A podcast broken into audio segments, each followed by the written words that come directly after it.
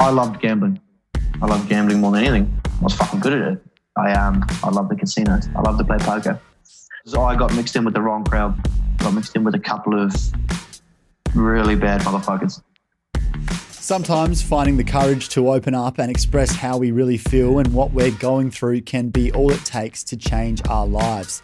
That was true for Zane Munro. Speaking up saved Zane from a life of despair that had him feeling lost, angry and hopeless. Then you must have realised how cooked you were before once you actually came off that life. Yeah. I look back on some of the situations, even now I look back on some things and I'm like, what the fuck? For years, he was alone, away from home, battling addictions and grabbing hold of anything he could get his hands on to numb the pain. I remember the people that I was with at the time didn't give a fuck.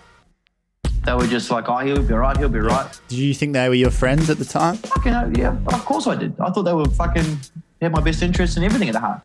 But he faced his demons and turned it all around, finding so much power and inspiration in speaking his truth that he started his own movement encouraging other men to do the same. For All the Brothers is a community dedicated to changing the way men view and speak about themselves and each other. There's so many fucking men out there who've got the same problem. Yeah. And once you say it, one of your friends could be going through the same thing.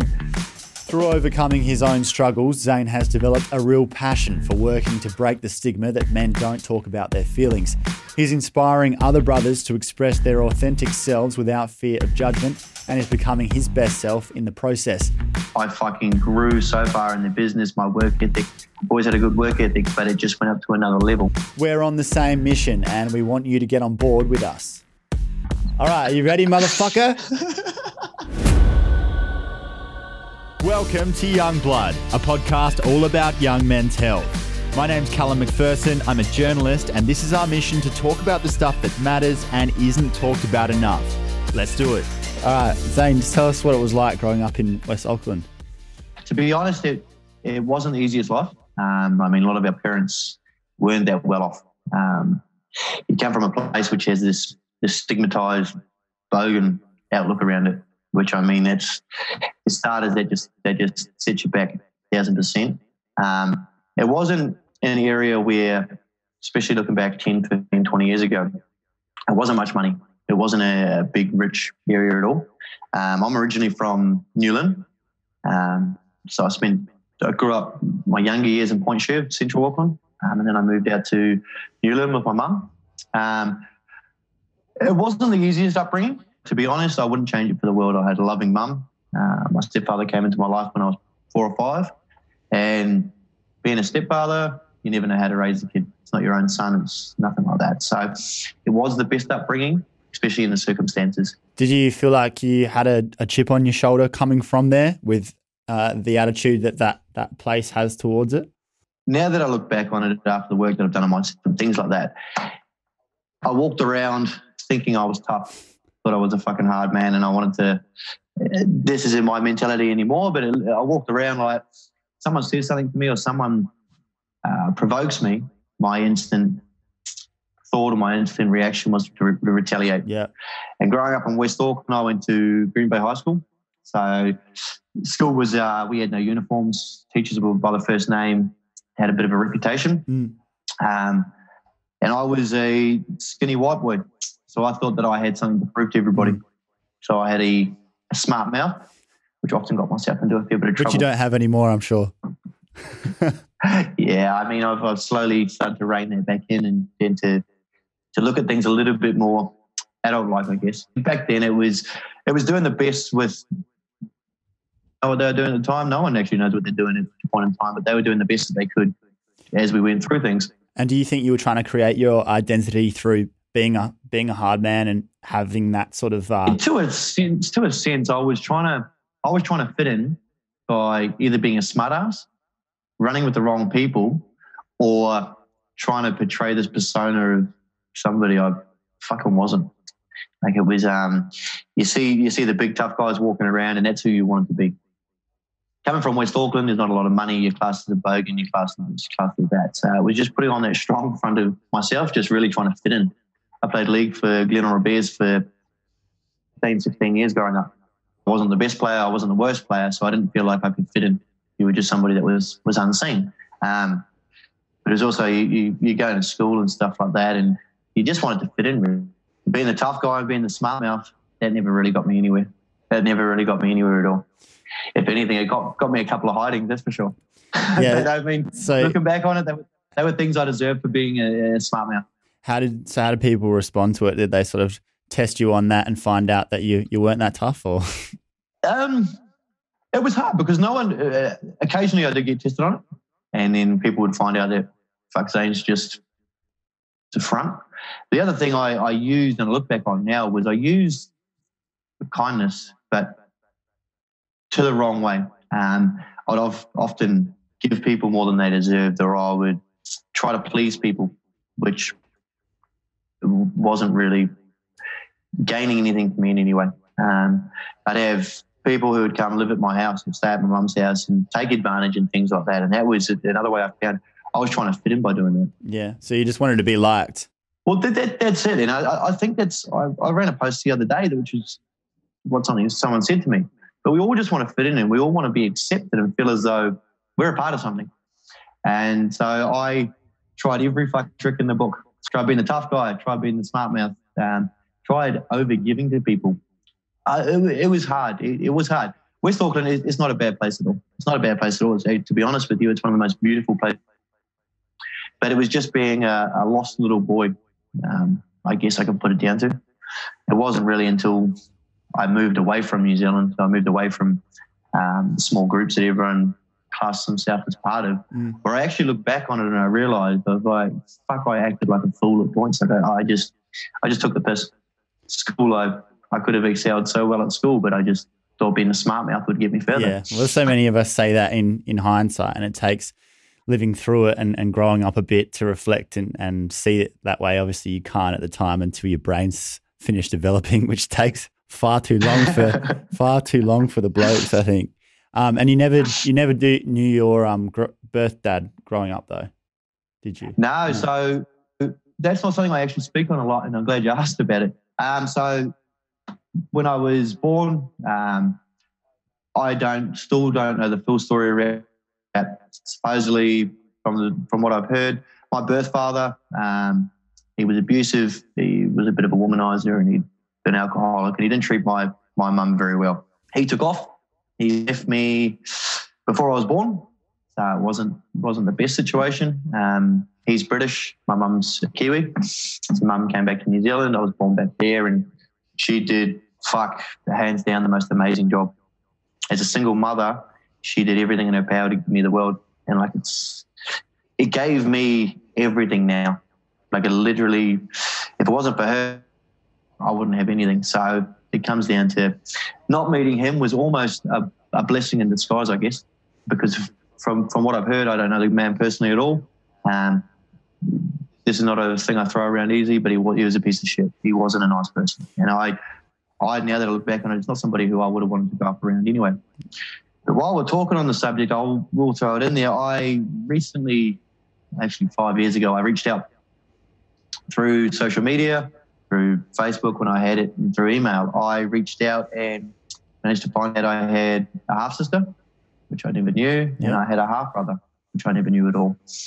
I reached out to them to get in touch with him, something that played a massive part mentally because I was trying to prepare myself for 25, 26 years of not knowing this man, preparing myself to have a conversation with him. Yeah. Long story short, though, she was pulling my chain the whole time, and she told me that he doesn't want to really have anything to do with me. So that it took its fucking toll. It's not something I've spoken about with anybody besides my wife. And so was that true? You mean the half-sister was pulling your chain, or?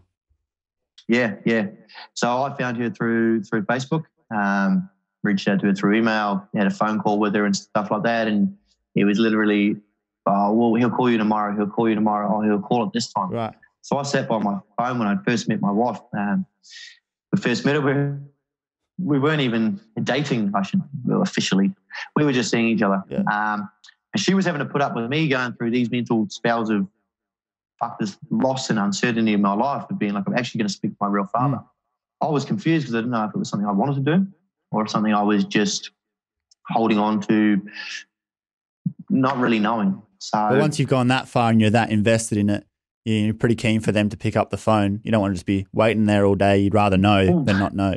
That was it. That was it. And the toll that it took mentally as well, because you prepare yourself to speak to somebody who gave birth to you. You might not have had any input in my entire life, but you still want just, I don't know if you'd call it closure maybe, just of knowing you've spoken to them. I mean, I don't know what I would say to them. Personally, I have no fucking idea what I would say to them. I mean, when you're put in that situation, you don't know if you're going to talk to them like you would normally to a person, or if you've got this resentment or hate inside you for what he did to your mother. I mean, abandonment's a fucking big thing that we face as men, especially with growing up and solo mothers, solo fathers, or in a breakup situation. Yeah. We feel abandoned as men. So I didn't know how I was going to express that. But when it came down to it, I never had the chance to speak to him, which in hindsight, I'm kind of glad I didn't, because he wasn't going to add any extra value to my life. Mm. I am the man I am because of my mother and because of my stepfather. My stepfather's my best friend. I speak to him every single day. Mm. So he wouldn't have, speaking of my real father, my birth father, wouldn't have brought anything extra to my life. Maybe it would have brought a little bit of closure, but if anything, it probably would have just played on my mind a lot more. That's a very mature way to look at it, man. How, what impact, like as a kid, knowing that your dad had left, what sort of feelings did that bring about in you, or what impact did that have on you that you maybe realised later or maybe at the time? It's a thing I actually hadn't realised until maybe the last year and a half, 2 years. Started doing breath work a year and a half ago. Breath work and meditation through a guy, Stephen Todd, who's a friend from West Auckland. Currently lives in Bali, but he travels the world facilitating men's breathwork workshops. You asked me about breathwork 2 years ago, I would have been like, the fuck you talking about this? Yeah. That shit doesn't work. Yeah. It wasn't until I actually started breathwork and started delving into things the way that I was and things like that it brought up the feeling of abandonment. So I've always put up a brick wall, I guess. People get too close to me, I either shut off or I want to try and bring them in too close. And that pushes them away. That was it. And I never realised that I had those traits and I was doing certain things because I felt abandoned as a kid. Not knowing your real dad, I mean, a lot of us hate to admit it, but I mean, that dude gave birth to you. That dude is part of you. And to not know them, it does take its toll. It does eat at you a little bit. Mm. And especially the last 2 years since I had my son, I knew exactly what to do. I never wanted to leave my son ever in a situation where he would be like, well, who's my birth father? But the more that I delve into things like the abandonment and little feelings or triggers you get from growing up without your birth father, who I call Dad, he raised me to be who I am, be it right or wrong at the time. He showed me how to be a man, taught me how to wipe my ass, he taught me how to work like a man. He gave me work ethic. He was there for me when no other man was. And I've grown this friendship with him where I speak to him every day. He gives me advice on life. He gives me advice on females. He gives me advice on any and everything in this world. So he's my best friend. Without a doubt, he's the person who I know any problem in the world, I can just open up to him and speak to him about. So it was kind of a blessing in disguise because I could never have that connection with my mother or treated her the way that my birth father did. So it was a blessing. It's a blessing all around to be able to not really meet my birth father, but to have my stepfather. Yeah. I mean, you lose all that abandonment feeling, that feeling like you don't matter and shit like that, which men don't really admit it. But when you grow up without a father, you do feel that, fuck, was I not good enough? Or was I a burden to his life? And that's why he didn't want to be with me and stuff. But it also goes full circle. He may have been dealing with his shit or going through some shit at the time, which as men we all go through. It's a hard topic because it was a hard stuff. I still don't even know how I feel about it. One day I might be like, I want to talk to him, but then one day I might be like, if I meet him, I'm probably going to fucking knock him out. I mean, it's just like you never know, and it's that constant evolution of emotion and feeling that you go through as a man. Well, it sounds like at least it was pivotal that you had your stepdad there, and that he played played the role of the father, fucking, and he's your stepdad, but seems like I feel the same way about my dad that you feel about your stepdad, and have that kind of a relationship and see how big that is for me, and try not to take it for granted, and see other people who don't have that. And it must inspire you to be that kind of a dad for your son as well. Well, that's it. I mean, I want to be to my son what my stepfather is to me, or what my dad. I call him my dad because he's taught me more than anything, but I want to be what he is to me, to my son. I mean, we went through our rough parts and things like that growing up, but I think every teenage male or mid-20s male goes through that with their dad. They're that rebellious, smart-ass dickhead that we all are at points. Yeah, getting carried out of parties, vomiting everywhere. Yeah, that's tight at certain parts of our life. But now, fuck, it doesn't go 2 days where I don't speak to him. And it could even just be, especially over this isolation period that they're facing in New Zealand, he's got a lot of spare time on his hands. And so it's meant a lot to me that he's calling me every second day, or I'm calling him every second day, because it helps us both through in a way. And I've always looked at him as a hero or an idol. And the way that I look at him is the way I'd love my son to look at me. Be it right or wrong, the certain things we do as fathers, we're doing the best that we can at that point in time. So I know that things that I'm doing right now might be mistakes, but I just hope that as my son grows older, he forgives me or realises and knows that I've always been there for him. That's beautiful, bro. I love that you speak with such honesty. It's really nice to hear.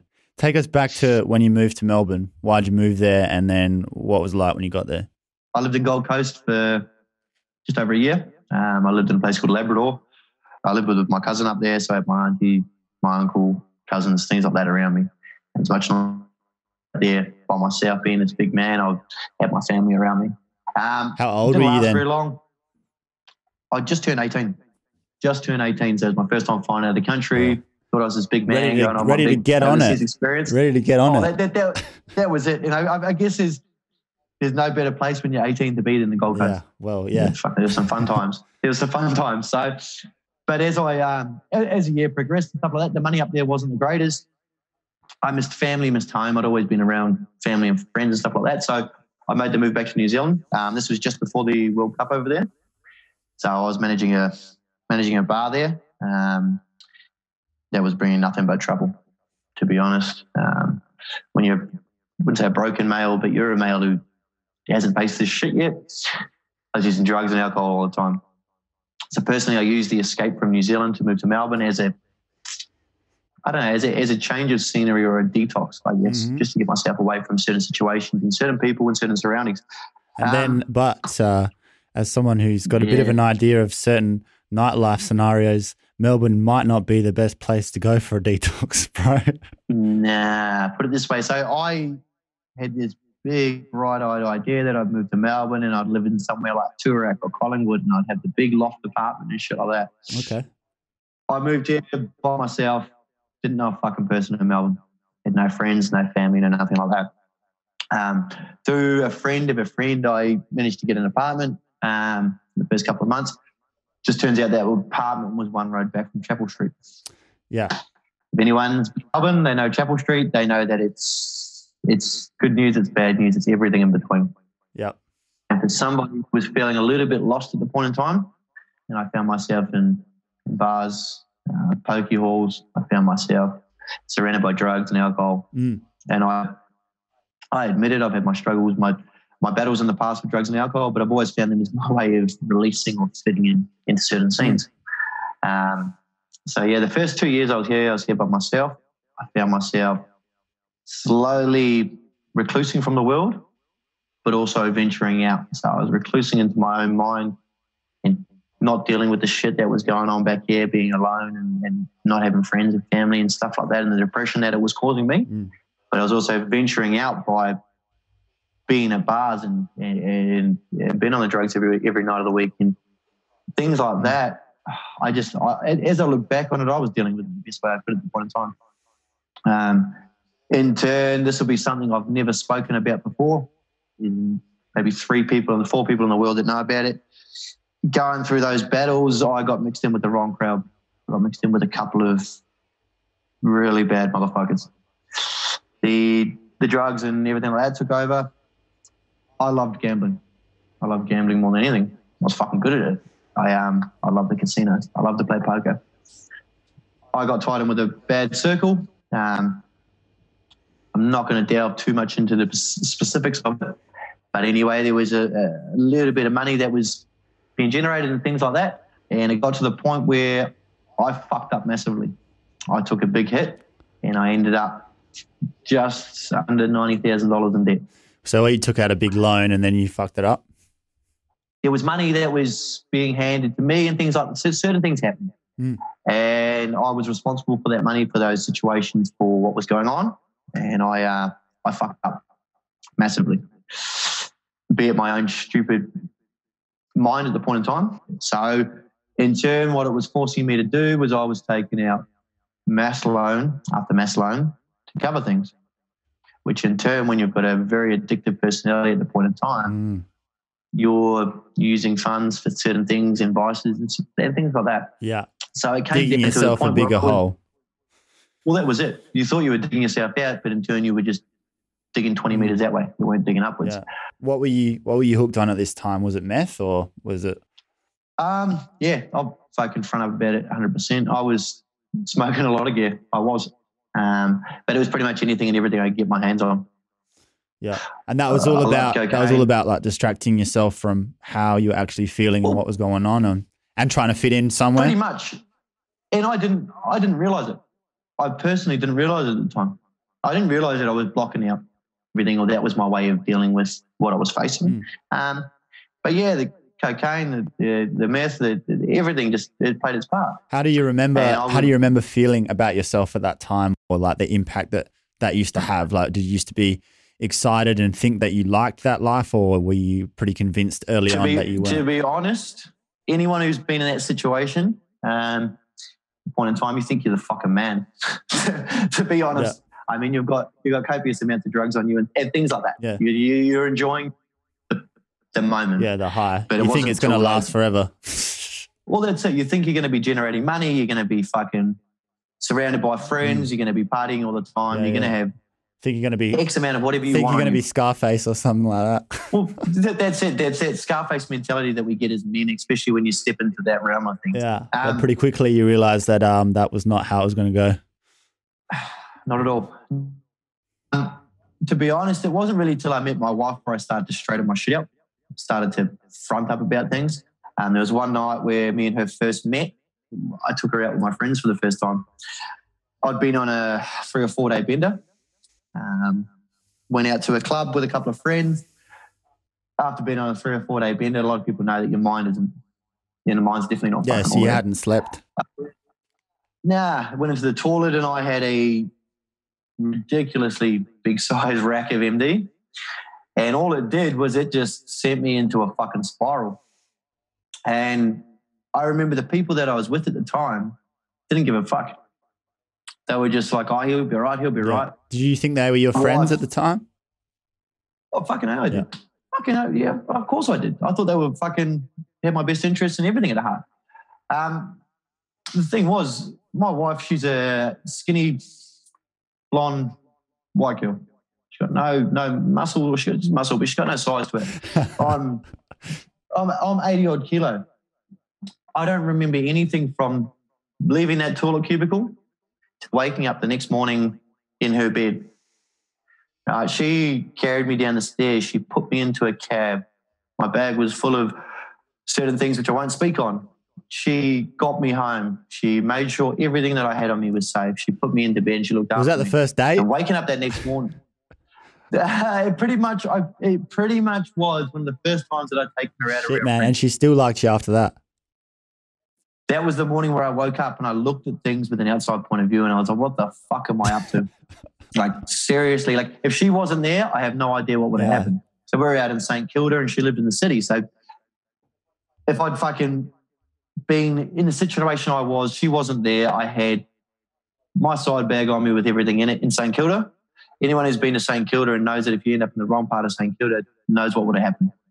So if I didn't have her there, I fucking don't know where I would have been right now. But that was the morning where I woke up and I looked at things and I was like, what I'm doing isn't fucking good. Like it's not the right way to be living. It's not the right way to be dealing with my shit. But it was also the first morning I realised I fucking loved her. So it was a blessing in disguise. You didn't tell her that, did you? No. What happened was I woke up in the morning and I had to tell her I had to go over to KFC to get some breakfast. You were a real picture of health. So I went for a 30-minute walk to try and clear my head, to clear the thought of telling her that I loved her. Right. And it wasn't for a couple of months later on where I said to her, I was like, hey, you remember that morning where you looked after me? And I woke up and all my stuff was in the drawer and everything was there and all that. She's like, yeah. She's like, I didn't go to KFC. I just went for a walk to clear my head, so I didn't tell you that I loved you. Like it was cute, bro. Was divine synchronicity. I fucked myself up to the point where I had to make a change, but it was also the point where I realised the person looking after me is the person that I love. Mm, so you must have felt incredibly lucky at that point, and like you didn't want to mess that up. Fucking A, like seriously. And it was around that time where I started trying to speak to my father, my birth father, and she was the first person who I cried to. Mm. She was the first person who I was actually honest about that shit that we think about as men. She was the first person who I told that I wasn't feeling good about myself and I had my own insecurities and I felt depressed and things like that. I literally, now I look back on it, if it wasn't for that certain moment, that set time where I fucked myself completely, I wouldn't have began to delve into myself or to grow or to deal with the shit that was going on inside. Mm. And 90% of it I'd bottled up so far, I didn't even know I was fucking thinking about it. Yeah. As one thing came out, as one conversation started, as I began to open up as a man, as I cried. If anyone hears this and they don't cry, fuck, and crying's fucking good. It fucking is honestly one of the biggest releases in the world. But you don't cry as men in front of females, and that was the biggest thing I faced. And I cried in front of her. And the second that I cried in front of her, it just showed myself that I could be vulnerable.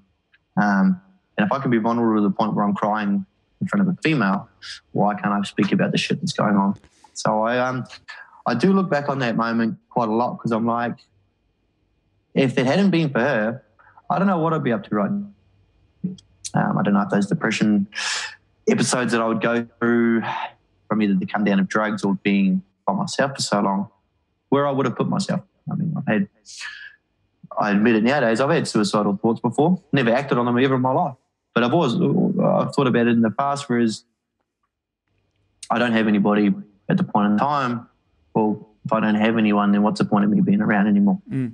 Stupid shit like that. Yeah, because even though you were around people and around the scene, you were isolated. You didn't you didn't have anyone who really cared about you there, and you knew that. Not at all. And I mean, those people were there for the good time, but on a Tuesday or Wednesday when you're coming down, you like that. Well, who the fuck's around? Yeah. You're by yourself. If you haven't had a good week of work, or you've missed a payment to a certain person, or you've got nothing that week, so where the fuck are those friends? And in that situation, these people they're using you. You know, they're not propping you up and supporting you, and you're using them as well to an extent too, because you want to be part of that distraction and that scene, and you know you're doing what you're doing. That's it. It goes both ways. Yeah. It goes both ways. I was using them as a distraction that I didn't even realize at the time, and they were also probably using me as a distraction from their own lives. The only thing we had in common was drugs, alcohol, parties. And it did play a big part in me opening up, because once I met my wife, and so the more that I would speak to her and the more I'd open up to her and the more time I'd spend with her, I'd notice these people starting to drop out of my life. And it came down to realising who was actually there and who wasn't. Because when shit gets hard, that's when you expect everyone to rally around you and to be around you to lift you back up. Yeah, that's when you find out. The reality of it was there was fucking no one there. So it was a big eye-opening thing, especially for a male who used drugs and alcohol to mask those things he didn't realise he was thinking or feeling. It was a big thing. So when and if she hears this, it was just from the bottom of my heart. I've said it to her before, but it was just a thank you. Like, seriously, she gave me life. Because, I mean, as I said just before, if I'd carried on the same path I was, kept using, kept doing certain self-abusive alcohol, drug traits, would I have still been here? And that was the thing that I sit back and think on a lot, because I'm like, if she hadn't slipped into my life, where would I be? What would I be doing? Would I still be living the same life? what would I be up to? So, yeah. When you bottom of my heart, fucking appreciate you. That's very romantic, bro. I love how much of an impact she's had. She must feel like a very special woman, and I'm sure she is. How did she react the first time that you cried and shared those feelings? What did she say to you? To be honest, it was the fucking exact opposite of what I thought. So I thought crying in front of a female is showing vulnerability or showing what is perceived to be weak. She would have not texted me the next day or not called me or not wanted to be around the same situation that I'm in. Yeah. It was the exact opposite. She fucking was right there. She was literally right there. She would call me when I was at work, text me, check in on how I was feeling. I'd go around and see her after work and she'd just chat to me. And like if I didn't want to speak about something deep or whatever at the time, she'd just sit with me.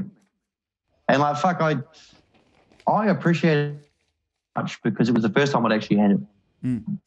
And I think one of the big things we face as men is being vulnerable or being, as I said, what's perceived to be weak in front of your female. You assume the same things I did, that she'll see you as somebody who isn't manly or masculine or fucking the poster boy or the ideal man. Mm. But to be honest, once you open up to a female, they feel that connection so much fucking more because you've been vulnerable with them. You're showing them that you can feel and that you do feel, and that as you speak on what you're going through, they see you grow, which in turn is a fucking powerful thing. I mean, the connection that can be built through vulnerability will far outweigh any only good times in life. Well, because then you're actually being your authentic self and they can see and feel that you're giving all of yourself to them, which people love, and it's very intense, but it shows that it's real, and it gives them permission to then do the same. And that's when it's a real relationship as opposed to a, fair weather sort of a deal. Well, the thing is, I do speak on it a little bit, but I'm like, if you go through only good times in life, well, then what the fuck prepares you for the bad times? And I think the biggest blessing for me with my wife was we started off lowest of low. Like literally I was a fucking broken man. But I grew from that. So I went from the bad to the good. It makes you stronger as a couple. It makes the connection stronger, and it makes what you've formed. You don't have to worry about hiding those things. I mean, there's still things nowadays which I'm working on myself, which come across as bad traits as a male. I mean, I'm all about speaking up and things like that, but there's still certain things in life, or I overshare. I dump it all onto her, which isn't fair of me, but it's just working through what we face as men. But yeah, starting a relationship from the lowest to low was fucking something I've never experienced before. And to be honest, if you're a man out there, you want your connection, you want your relationship to grow, it comes down to communication.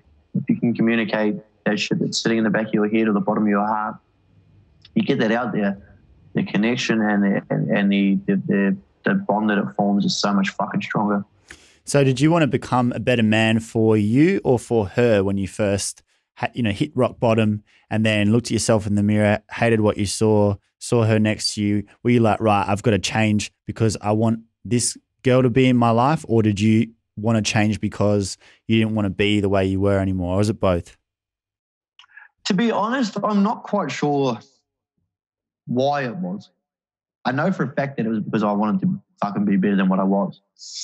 But I also think it was because the love that she had shown me, I wanted to be better for her. I wanted to face up to that shit and front up to it. So then I, in turn, could be, a little bit more healed. I mean, I've had fucking just dumb traits in the past which I've taken into relationships, which have fucked other people over and things like that. And just spoke about your own like insecurity or since you didn't belong. Mm. I'd cheat or I'd run away from relationships. Just dumb fucking shit. Just stupid things that as men we do which we shouldn't fucking do. So I didn't want to be that person. And I think the sense of finding love and connection with somebody, I wanted to be better for that. I didn't want to lose that. I want to grow off that.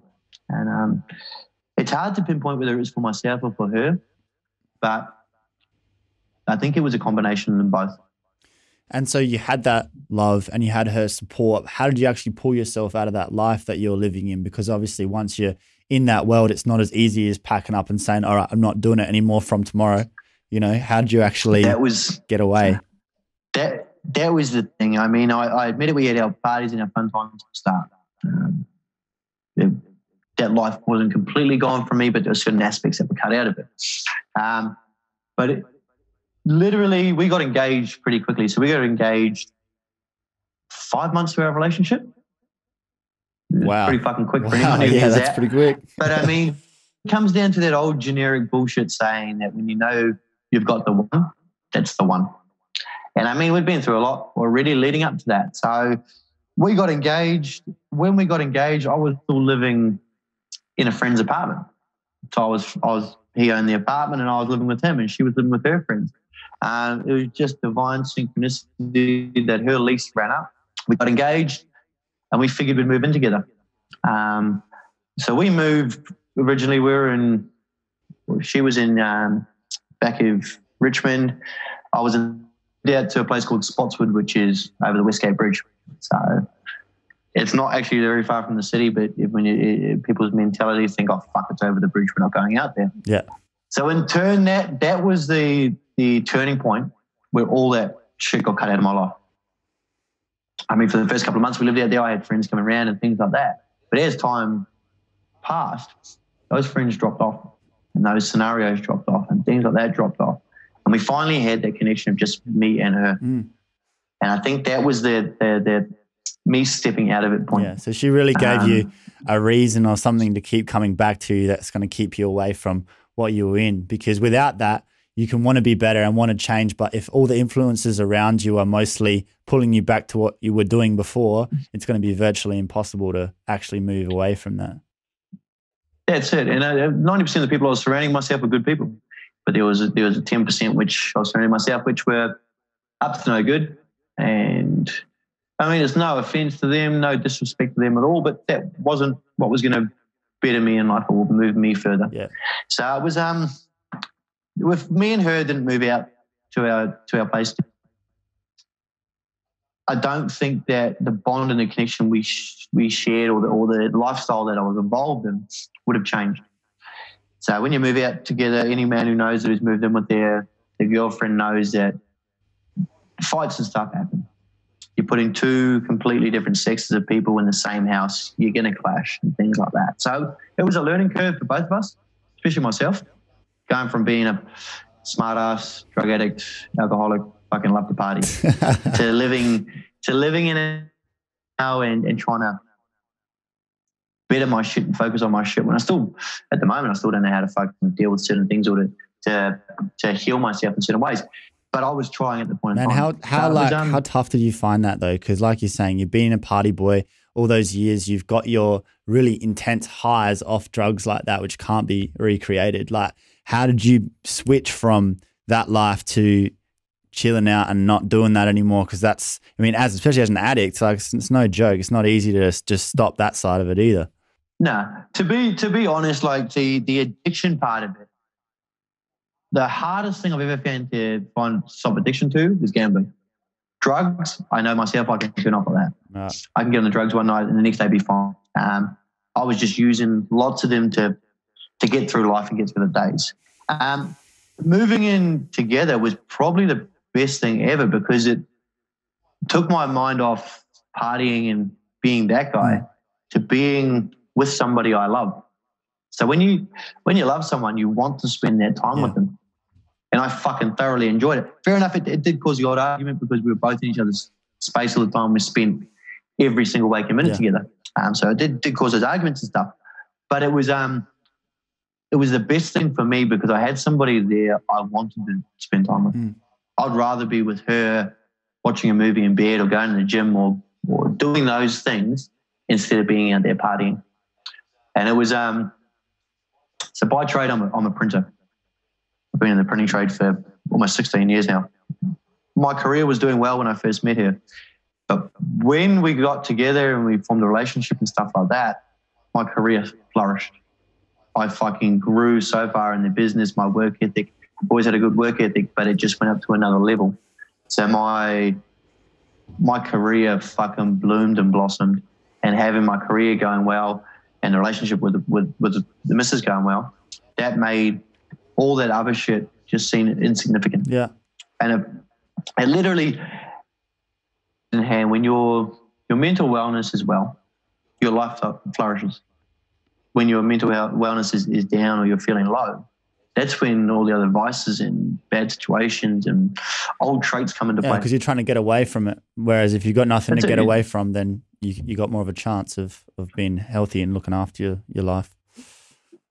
That's it. And when you're happy, happiness is internal, but being surrounded by the right people bring that happiness so much closer. And so, what man did you see in the mirror then, after you got past that and your business was going well and your relationship was going well? How did you see yourself differently?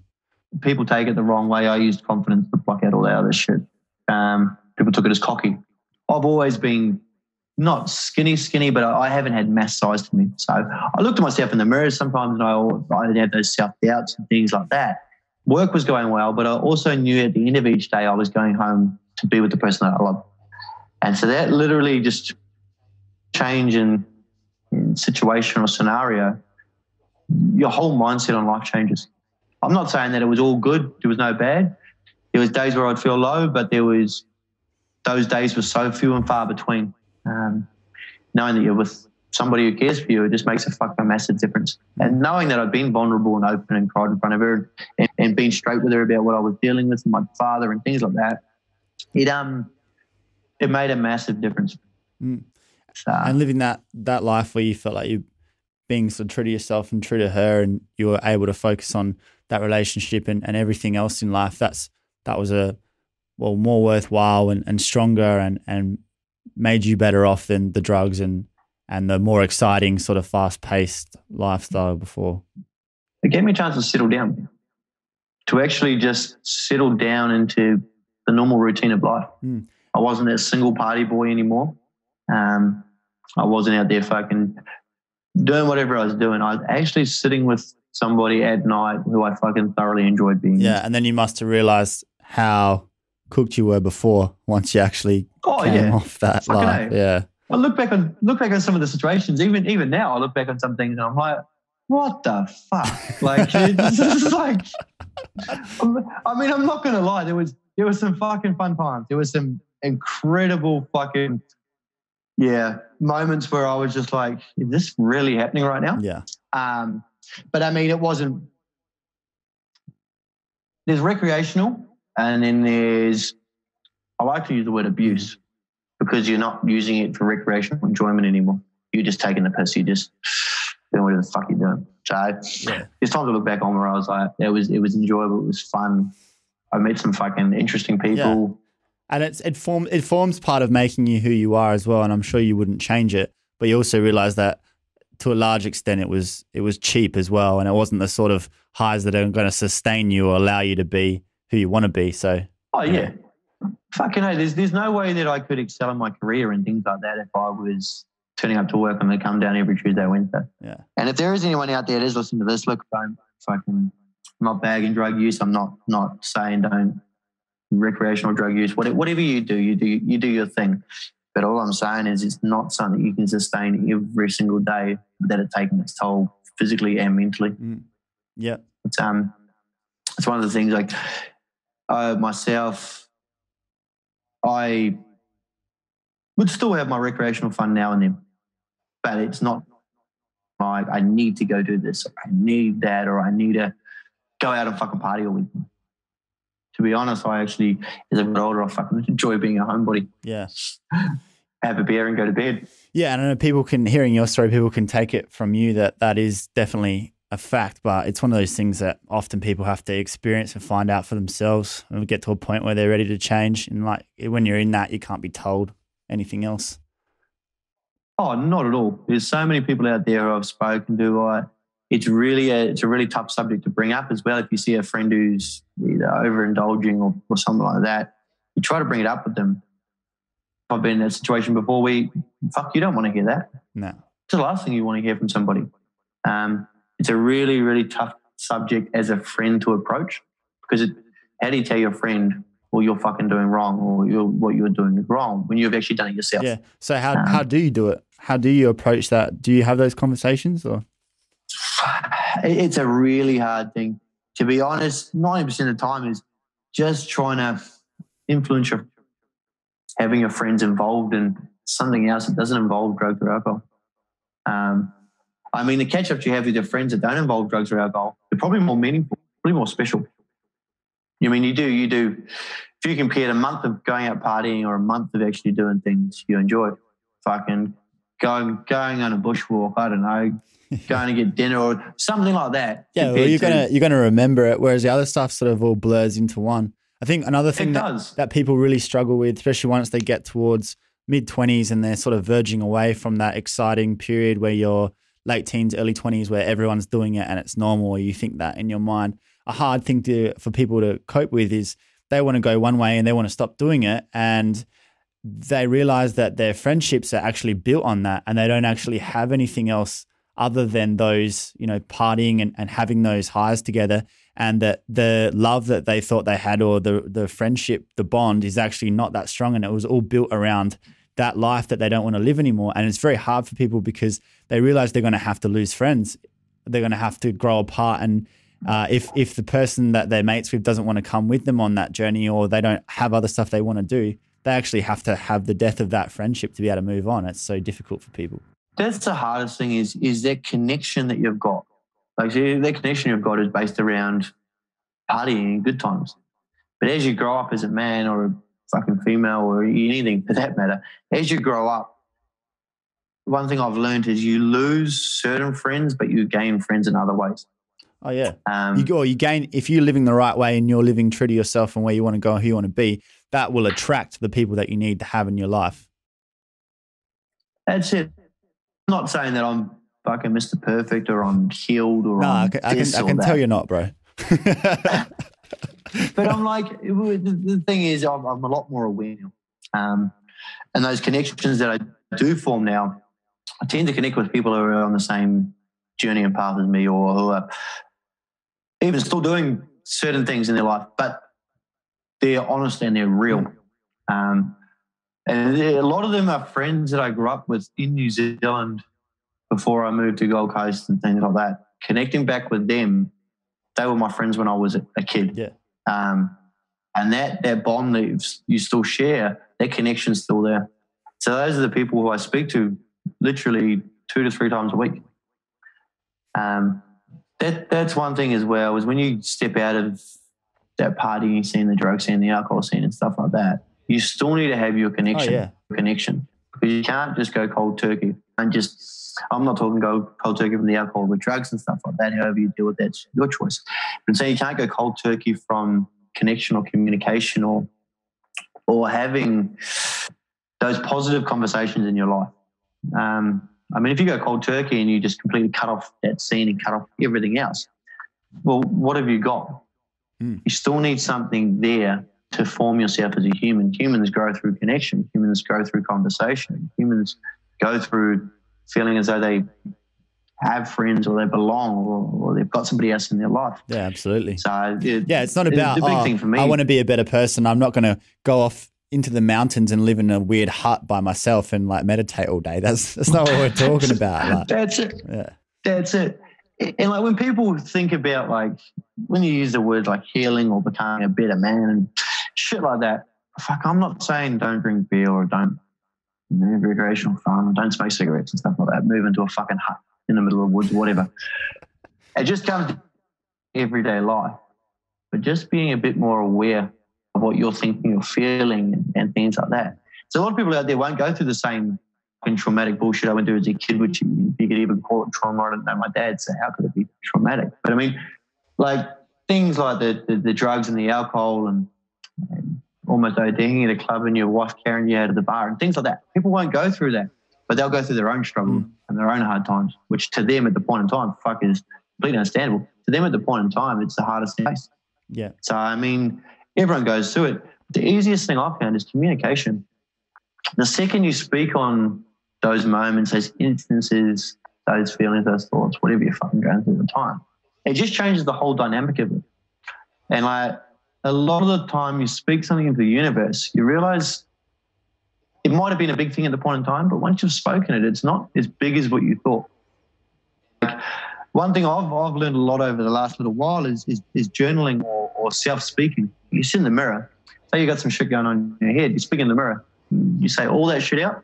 And then you listen to what you've just said and you're like, what the fuck are you, what are you even worrying about? Like, little things like that. And it's cut off bad connections, make positive connections, but also work on yourself. Yeah. I think that's the main thing. Just sounds like the main thing for you, Zane, is just not keeping stuff inside. And then also realizing that not only that, but actually sharing it with other people can be useful to others and not just yourself. Like, talk about For All the Brothers and what your motivation was with starting that and what you've gotten out of that so far.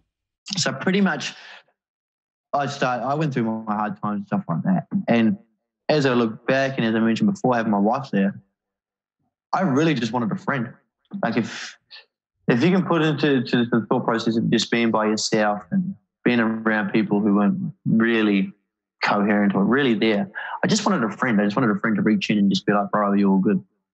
And you go back 5, 6, 7, 8 years ago, there wasn't a lot of men's talk out there. There wasn't a lot of men speaking up on that shit. So when you're on the internet or something like that, it was just everyone bragging about how good their day was and what they'd got in life and this and that. Yeah.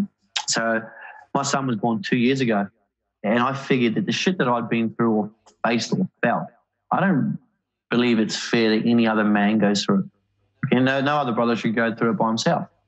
When all I wanted the whole time was a friend there. So if I could create a platform and see me speak on my problems or my path of my journey, and like, other brothers jump on and they speak about their things they've been through. If we can all speak about it together, we may be able to make that change of brothers reaching out to brothers and being like, are you all good? Because, I mean, if I'd had that conversation 7 years ago, 8 years ago, if someone had gone, bro, you're all good, I may not have said something at the point in time, but it would have sat in my mind. And it would have started a thought process. And I think that a lot of the things, people force other people to open up. You can't force someone to open up. It's not a fucking crab shell. You literally have to plant a seed. You have to mention something to somebody. You just have to let people know that you're there. Yeah, you just have to create that environment where they know that it's okay if they want to. If they want to get involved, if they want to share, then they can. But yeah, like you said, you can't say, all right, now tell me like all your problems right now, because that just makes people go inward. A lot of people try to force problems out of people or say, oh, you should do this, you should do that. I mean, there's no fucking right or wrong way. There literally is no right or wrong way. I know myself that the traditional therapist point of view, with it, this is no offense to anybody who does go down that path or to any therapist out there, but the clipboard suit, sit down, tell me all your problems. That's never been something that's ever appealed to me in any way. We still want to be seen as tough men. We don't want to be going to a therapy session. Yeah. I mean, I recommend therapy to a lot of people. I still recommend a therapy to a lot of people. Simplest thing is go see your GP, let them see a mental health plan for you. But myself and a lot of other men in our age group don't want to go down that path. No. All they want is a fucking friend. I wanted to create it so my son never had to be in the situation that I was. By the time that he's 16, 17, 18, going into his 20s, that there was a bit of a change in men. And I don't like using the word mental health. I don't like using the word mental health. I like mental wellness or mental upkeep, because it's just, once we speak about things as brothers, it becomes normal conversation. And I want that conversation to be so normalised that everyone sits around the backyard with their brothers over summer and has beers. And we speak about fucking the girl down the road, or we speak about what happened as kids and this and that. Yeah, well, you speak about the real stuff, and you'll find you have much better conversations, which I'm sure you're having a lot of. And we're both doing the same thing. That's why I wanted to have you on the podcast, and definitely inspired by the work that you're doing and the openness that you show and the willingness to have those connections and creating that platform. Do you reckon we're getting towards the point where it will be normalized? Because it's people like you and me that need to make it cool or need to make it accessible or need to make it in somehow make it tough to talk about that stuff, you know? I often think to myself, is what I'm doing making a fucking difference? I have a lot of people, especially over the last 3 to 4 months, reach out and say I'm making a difference in things like that and how I've helped them. So, I mean, all I can do, I can never answer the question, are we making a difference or not? To those certain people we are, to their world we are. Sit down, every man, and have those real conversations at the pub, when you're having a beer with your boys, when you're sitting down with your missus at night. Until you can have those real conversations, I don't know. The easiest thing I think is going to make a change is if one person from each group admits that they've struggled, or that they've been through hard times. Once that one lot of work, it changes the whole dynamic of a group. Mm. I've got friends from New Zealand who tough guys who would never speak on their shit at all. They opened up, and because other people seen them open up, the next week some other brother said something, or another brother said something. And so this morning I had a men's group Zoom chat. We had about 6 or 8 brothers jump in. None of us knew each other. None of us have met personally, anything like that. But it was just it was six men who don't feel as though they can speak to their friends, but they're gearing up to be able to speak to their friends. And I think that's where the big change is coming in. And so it's, as it becomes a bit more of a common conversation, it will slowly start to grow. Yeah. And I mean, as each of us are fucking open and honest, I myself have found that if I could put up a picture or a quote with the amount of words at the bottom, no one's really going to read that. No one's going to really read the blurb that it's taken me 3 hours to write. No one's going to read that shit. But I figured the second I can start putting my face to the page and speaking on personal problems or personal triumphs or loss or things that I've faced, that's when people start to resonate. Yeah. They start to feel as though they can relate. I don't know if it's another young person's face out there. I don't know if it's the way that I swear all the time. I don't know what it is. But it's made a big difference, especially over the last couple of months, throwing my face out there, because people see it and they'd rather listen to someone talk about their problems than read a quote. Yeah. And so having a few people jump on the page, especially the females over the last little while, because I think that's where the big change comes in. A lot of us as men don't speak because we're scared of what females will think of us. So if you speak to your mate, your mate's going to repeat it to his missus is going to repeat it back to your missus, and it's going to go full circle. Yeah, the females on board as well, and they normalise those conversations, that it will make it a lot easier for men. Right. You've got some men out there who are open as anything, but you've got some people out there who are clamshells. They're shut as tight as possible. So if there is anyone listening to this, don't poke and prod your friends. Probably going to make them clam up more. Yeah. But, that's one thing I've realised and I've noticed is the people who push, they're fucking pushing people away. Mm. People don't want to open up or talk to them. Mm. The thing is, I'm very forward, I'm very frontwards. My language is very coarse sometimes. But it's just because I speak from the heart, from the top of my mind, I don't filter my shit out. And it was something I was speaking about this morning as well. I don't filter what I say, or I don't pre-plan what I say, because I figured if I water it down from the start, if I've got a semi-fake agenda from the start, or I haven't made it as real as what I want to be, well, then the finished product isn't going to be as real as what I want it to be. So if I take out my swear words, or I take out the way that I speak, or I alter certain things to make certain people happy, well, how am I going to expect the man to open up to me and be honest about his shit, but truthfully honest, if I haven't been honest with myself from the start? It has to be censored. But I think like podcasts, especially like this, where people are honest and real, like all it takes is one person to listen to this and be like, fuck, I've been in situations like that. Or what he's saying right there, I can see that in my own past. Or things like that. That's where the conversation sparks. Mm. And that's what I'm all about, throwing the face and the voice and things like that out there. Yeah. Because it just makes men realise that I'm a 31-year-old male. I'm from West Auckland. I live in Melbourne. I'm just like every fucking one of you. Yeah, totally. Like that's all it is. Totally. People who are looking for, just to listen, or just to feel like they're not alone, or to know that someone else has shared a similar story. They want to see someone who looks like them, who speaks like them. They don't want to feel like, it's some old wise man looking back and now reflecting and preaching. They want to see that we're all going through something, and some of us are willing to talk about it. And if you're not willing to talk about it yet, that's all right. But listen and know that you can if you get to that point.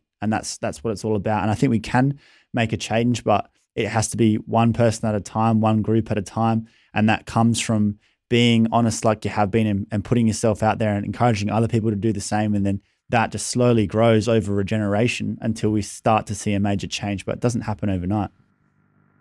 No, and that's it. Like, this might sound like some generic bullshit and people like this, whatever. But we're truly making a change for the next generation. We truly are. I want my son to grow up knowing that it's okay to talk about your shit. It's okay that if you're not feeling yourself, to open up and speak about it. And the more men that start to make that change slowly and speak on their things and just make it not such a taboo subject or make it something that's never spoken about, that next generation is going to come through and speak about it properly. Yep. I mean, it's going to go, it's going to end up going full circle. There's going to be times when I'm sitting there when I'm 80 years old and to hear my son talking to his son about it. Yeah. That's what's going to make me proud. Yeah. And I mean, if all of us just front up, like literally, I'm not saying man up and block off your shit or hide it away. I'm just saying front up. Just the shit that you're thinking and feeling. You're not the only one. You're not special. You're not the only one in the world who's got that problem right there. There's so many fucking men out there who've got the same problem. Yeah. And once you say it, one of your friends could be going through the same thing.